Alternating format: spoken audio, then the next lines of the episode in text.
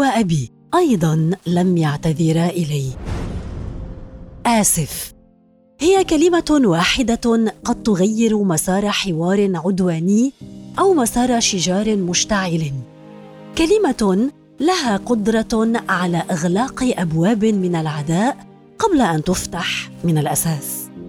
ويمكنها أن تخمد نيران الغضب المشتعله في نفوسنا.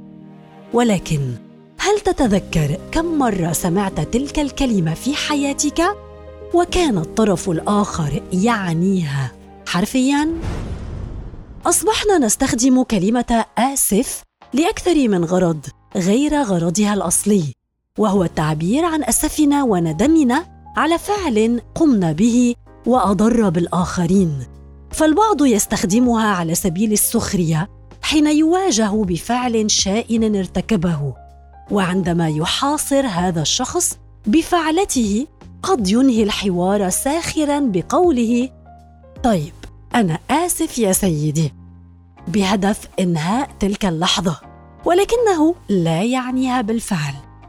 آخرون الآن يستخدمون تلك الكلمة بمعناها الإنجليزي وهي أن تكون اسفا لحال أحد ومتعاطفا معه. ولكنك غير مسؤول بأي شكل من الأشكال عما حدث له. كما تستخدم في أمريكا في أوقات الحزن فيقال I am sorry for you. أما كلمة آسف التي تعبر عن الندم الحقيقي فهي ثقيلة على لسان الكثيرين. ومن خلال خبرات حياتي لم أتلقى إلى الآن اعتذارا حقيقيا من شخص أذاني. والأزمة الأكبر من وجهة نظري أنني لم أكن أنتظر هذا الأسف من الأساس وتوقف الشخص عن إيذائي كان كافيا لأن أكون ممتنة له وأنا غير واعية بخطورة الأمر نفسيا علي. لماذا لم أكن أنتظر الاعتذار؟ لأنني لم أتعوده منذ طفولتي. تلك هي الإجابة التي أدركتها مؤخرا من خلال تعاملي مع ابنة أخي التي تبلغ من العمر عشر سنوات. فعلى مدار تعاملنا منذ أن أصبحت واعية أجد نفسي تلقائيا أعتذر لها إذا قمت بشيء خاطئ في حقها. أعتذر من كل قلبي وأتأكد أنها تقبلت هذا الاعتذار. كنت أرى دائما ردود أفعالها دافئة ومريحة فتهون علي الموقف. وبفطرتها الطفولية تحاول تخفيف الأمر علي حتى لا أشعر بالذنب. كي ننسى ما كنت أعتذر من أجله. أتخيل لو كانت أمي أو أبي اعتذرا لي ولو مرة مرة واحدة. فكيف كان لتفكيري أن يتغير؟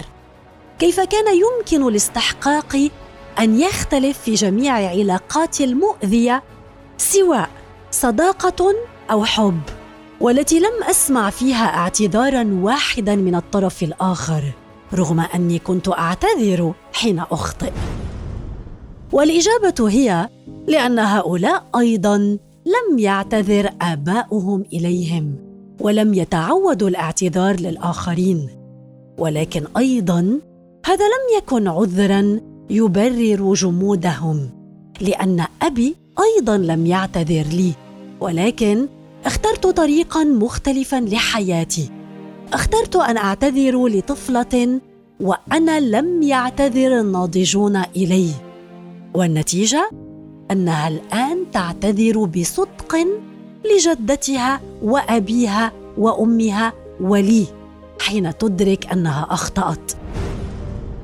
تلك الطفلة لمجرد أنها سمعت اعتذارا في موقف بسيط ولمحت الندم الحقيقي في نبرتي وفي طريقة القائي لكلمه آسفة قد غير من قدرتها على الاعتراف بالخطأ. نحن نشعر أن آبائنا آلهة لأنهم هم يشعرون بذلك والآباء لا يعتذرون ولا يخطئون. هكذا تربينا.